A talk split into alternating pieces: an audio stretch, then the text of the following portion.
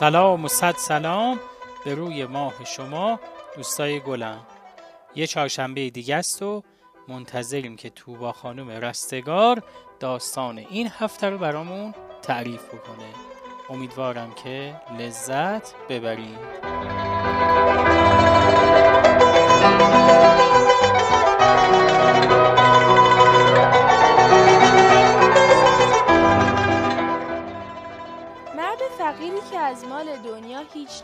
نداشت یک روز که به دنبال کار بود به طور اتفاقی چشمش به منزلی زیبا با سردرهای بلند و قشنگ افتاد.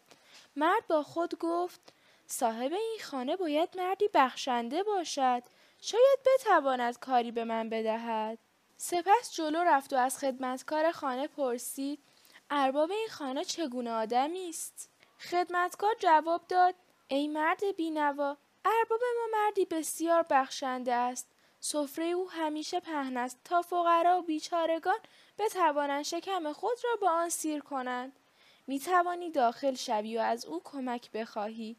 او از کمک به دیگران دریغ نمی کند مرد فقیر خوشحال شد. از راهروی درازی گذشت و به باقی بزرگ و سرسبز رسید. در وسط باغ ساختمانی زیبا و مجلل دید. وارد شد.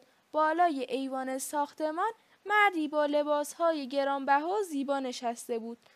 آن مرد تا چشمش به مرد فقیر افتاد گفت خوش آمدید. حال و احوال شما چطور است؟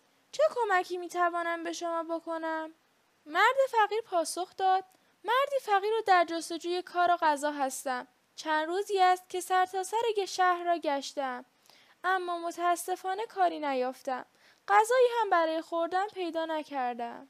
مرد ثروتمند فریادی کشید و چندین بار با دست به پیشانی خود کوبید دکمه های پیراهنش را با شتاب باز کرد و گفت افسوس افسوس وای بر من که در شهری زندگی می کنم که هنوز در آن مردمانی گرسنه و بیکار یافت می شوند.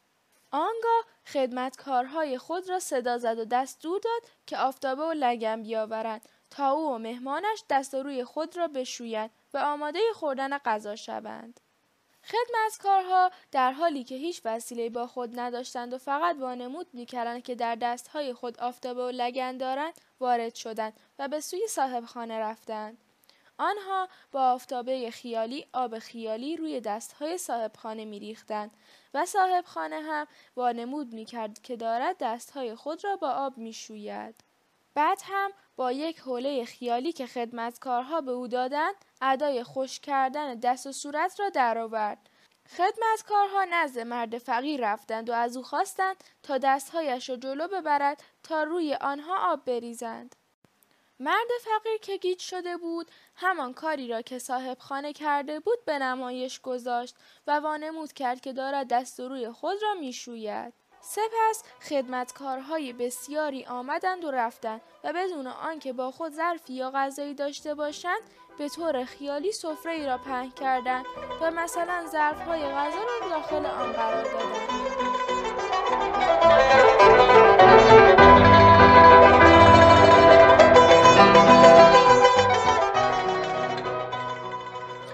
خب دوستای گلم برای اینکه بدونیم که داستان این مرد فقیر و این شاهزاده با این وسایل خیالیشون به کجا می‌رسه؟ تا هفته بعد صبر می‌کنیم پس تا یه چهارشنبه دیگه خدا نگهدارتون.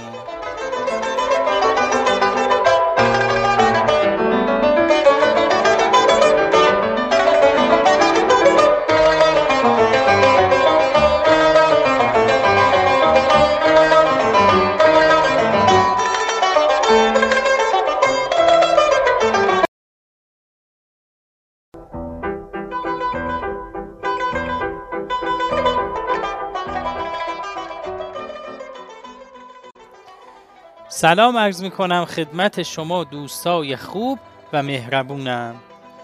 داستان هفته گذشته به اینجا رسید که مردی فقیر وارد قصر یه مرد ثروتمند شد و مرد ثروتمند شروع کرد با غذاهای خیالی از این مرد فقیر پذیرایی کردن. حالا ادامه داستان رو گوش بدیم تا خانم توبا رستگار قصه رو برامون تعریف کنه. بریم با هم گوش بدیم.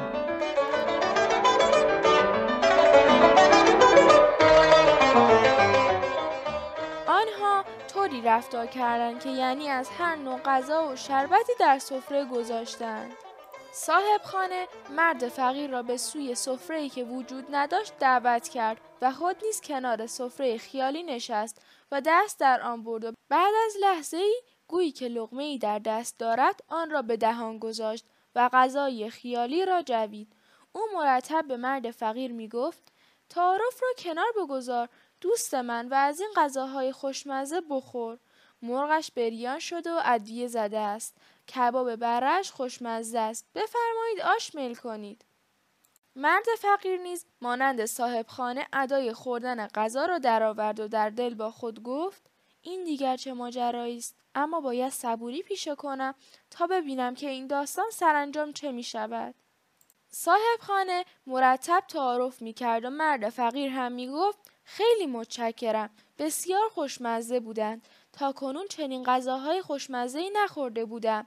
از بس خوردم میترسم به دل درد مبتلا شوم. مرد صاحب خانه به خدمتکارها دستور داد تا شیرینی و حلوا هم بیاورند.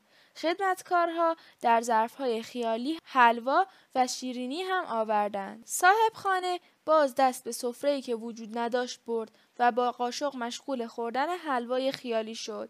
او دهان خود را می جنباند و از آن تعریف می کرد و می گفت مهمان عزیز من بخورید بخورید تا بدانید که چقدر این حلوا لذیذ است.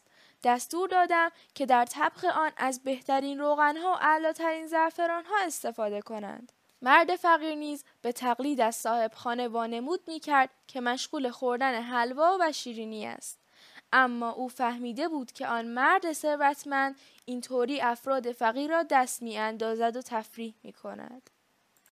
پس نقشه کشید او همانطور که دست روی دلش گذاشته بود و وانمود می کرد از بس خورده دل در گرفته است آرام آرام خود را به صاحب خانه رساند و سیلی محکمی به گوش او زد صاحب خانه ناگهان خندهش را قطع کرد و فریاد کشید مردک نادان و پست این چه حرکتی بود که از تو سر زد مرد فقیر که همچنان نقش یک آدم مریض و کمی دیوانه را بازی می کرد سیلی دوم را محکمتر از سیلی اول به صورت صاحب خانه زد و همچون دیوانه ها عربده کشید و صاحب خانه را تون تون زیر ضربات مشت و لگت گرفت.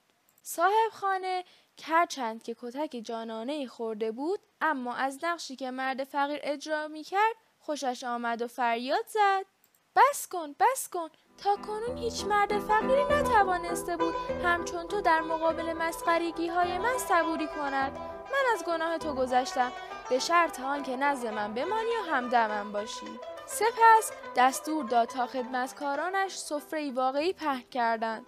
و از انواع غذاها و شربتهای گوناگون در آن قرار دادند و هر دو مشغول خوردن غذا شدند.